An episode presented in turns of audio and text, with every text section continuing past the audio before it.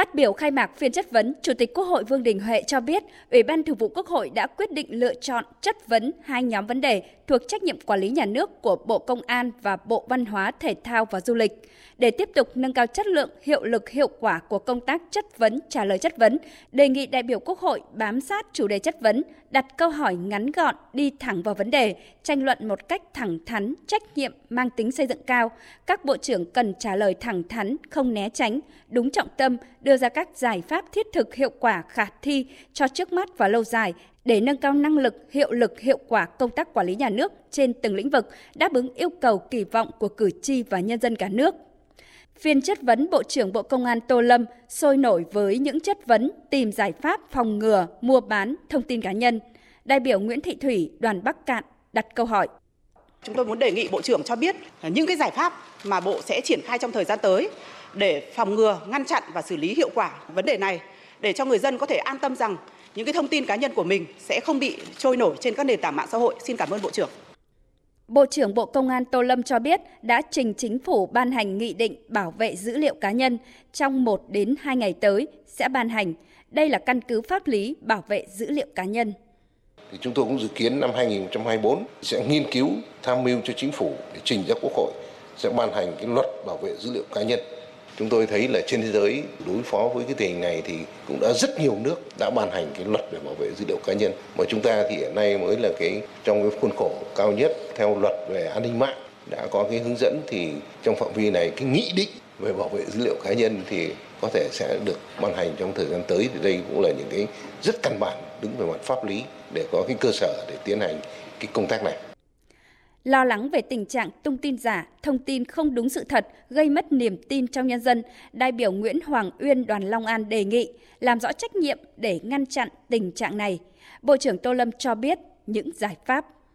Thì để ngăn chặn xử lý thì chúng tôi cũng đã giả soát đánh giá, đề xuất sửa đổi bổ sung hoàn thiện cái hệ thống văn bản quy phạm pháp luật về quản lý sử dụng internet, mạng xã hội và báo chí.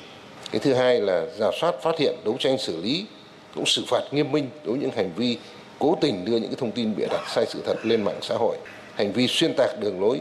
chính sách pháp luật của Đảng, Nhà nước, xuyên tạc lịch sử, bôi nhọ lãnh đạo Đảng, Nhà nước, các cái giải pháp ngăn chặn gỡ bỏ vô hiệu hóa các cái thông tin xấu, độc, tin giả, tin sai sự thật và nghiên cứu áp dụng những cái giải pháp kỹ thuật mới về công nghệ thông tin. Tham gia giải trình thêm về nội dung này, Bộ trưởng Bộ Thông tin và Truyền thông Nguyễn Mạnh Hùng cho biết. Về thanh kiểm tra và xử lý hành chính các vi phạm về đưa tin giả trên không gian mạng, thì riêng đầu năm 2022 thì đã xử lý hàng trăm vi phạm và một số trường hợp có dấu hiệu hình sự thì đã chuyển sang Bộ Công an. Và việc này thì chúng tôi cũng nhận thức rằng phải tăng cường hơn nữa. Về xây dựng văn hóa trên không gian mạng thì Bộ Thông tin và Truyền thông đã ban hành bộ quy tắc ứng xử trên không gian mạng nhằm xây dựng các chuẩn mực về hành vi ứng xử trên mạng xã hội, tuyên truyền về ý thức trách nhiệm, phát ngôn, phát tin trên mạng xã hội về các hậu quả có thể gây ra của các tin sai sự thật về việc lên mạng xã hội thì không phải là vô danh mà phải là định danh để các phát ngôn có trách nhiệm hơn. Quan tâm đến vấn đề nóng bỏng phức tạp ở xã hội hiện nay, đó là tình trạng cho vay nặng lãi hay còn gọi là tín dụng đen diễn biến phức tạp với nhiều thủ đoạn tinh vi. Đại biểu Nguyễn Thị Yến Nhi, Ủy viên Ủy ban Pháp luật của Quốc hội, chất vấn. Hiện nay có một thực trạng là bọn cho vay nặng lãi buộc bên đi vay phải sang tên quyền sở hữu nhà, tài sản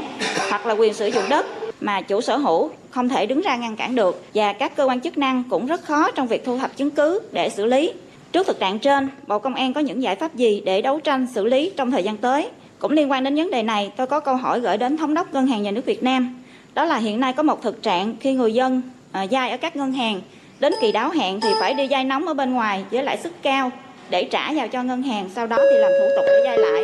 Thống đốc có biết tình trạng này đang diễn ra rất phổ biến ngoài xã hội hay không? Và có giải pháp gì để khắc phục trong thời gian tới? Bộ trưởng Bộ Công an trả lời, việc xử lý tội phạm này gặp khó khăn do các đối tượng nhiều thủ đoạn, lách luật, nên khó xác định phạm vi dân sự và hình sự trong hoạt động cho vay, bởi danh giới cho vay thông thường với hoạt động tội phạm là rất phức tạp. Nếu không cẩn thận có thể hình sự hóa quan hệ dân sự mà không làm tốt thì bỏ lọt tội phạm. Cho biết thêm về giải pháp thời gian tới, Bộ trưởng Bộ Công an Tô Lâm và Thống đốc Ngân hàng Nhà nước Việt Nam Nguyễn Thị Hồng khẳng định một là sẽ tiếp tục duy trì cái khí thế tấn công chấn áp mạnh mẽ cái tội phạm cái vi phạm pháp luật liên quan đến tín dụng đen hiện nay cái thứ hai là phải tăng cường tuyên truyền nâng cao cái nhận thức của người dân, thường xuyên cảnh báo các cái phương thức thủ đoạn hoạt động tín dụng đen cho vay nặng lãi để nhân dân phòng ngừa. Cái thứ ba là sẽ phối hợp chặt chẽ với ngành ngân hàng để đẩy mạnh các cái biện pháp làm sao cho những người dân có thể tiếp cận được với cái nguồn vốn vay của các cái tổ chức tín dụng của ngân hàng một cách nó cũng thuận lợi hơn nữa. Trên thực tế thì các tổ chức tín dụng khó có thể biết được là cái tiền đó là từ đâu à, để mà khách hàng trả nợ. Thế còn khi khách hàng đã trả nợ xong khoản nợ đó mà muốn vay lại, thì khách hàng lại phải thực hiện những cái quy định và tổ chức tiến dụng cũng phải thẩm định cái khoản vay mới đó theo đúng các cái yêu cầu, quy định của pháp luật. Với cái hệ thống mạng lưới của các tổ chức tiến dụng cũng rất là đa dạng và có chi nhánh về các phòng giao dịch, không chỉ các tổ chức tiến dụng mà còn các công ty tài chính, rồi các tổ chức tài chính vi mô, vân vân hiện diện ở hầu khắp toàn quốc cho nên khi có cái nhu cầu vay vốn thì người dân cũng nên tiếp cận vay vốn từ các kênh chính thức Tại phiên chất vấn, nhiều đại biểu cũng quan tâm đến việc cấp hộ chiếu không có thông tin nơi sinh. Đại biểu Nguyễn Hữu Thông, đoàn Bình Thuận chất vấn. Việc một số quốc gia không chấp thuận hộ chiếu phổ thông theo mẫu mới hiện nay gây khó khăn cho người dân và doanh nghiệp. Vậy, trách nhiệm trên thuộc về ai và biện pháp khắc phục của Bộ Công an?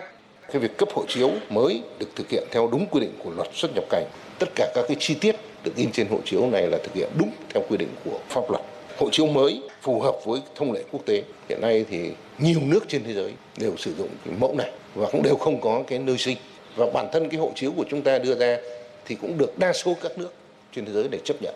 Vừa qua là có ba nước Đức, Séc và Tây Ban Nha. Nhưng gần đây thì Tây Ban Nha cũng đã chấp nhận cái hộ chiếu của chúng ta. Thế và đồng thời Bộ Công an đã có những cái giải pháp để khắc phục những cái việc này. Trước mắt thì những người được cấp hộ chiếu, những công dân mà thấy cần phải bổ sung nơi sinh thì chúng tôi sẽ bổ sung vào cái phần bị trú cái nơi sinh để tạo thuận lợi. Thế còn về lâu dài sẽ báo cáo với Quốc hội về việc sửa cái luật xuất nhập cảnh của công dân Việt Nam. Trong sáng nay, các Bộ trưởng Bộ Tài chính Hồ Đức Phước và Bộ trưởng Bộ Tư pháp Lê Thành Long đã tham gia giải trình liên quan đến các vấn đề thuộc lĩnh vực quản lý điều hành. Phó Thủ tướng Phạm Bình Minh nêu rõ thời gian tới tập trung thực hiện các nghị quyết của Quốc hội trong công tác đảm bảo an ninh trật tự, phòng chống tội phạm, gắn trách nhiệm người đứng đầu, đảm bảo cuộc sống bình yên cho nhân dân.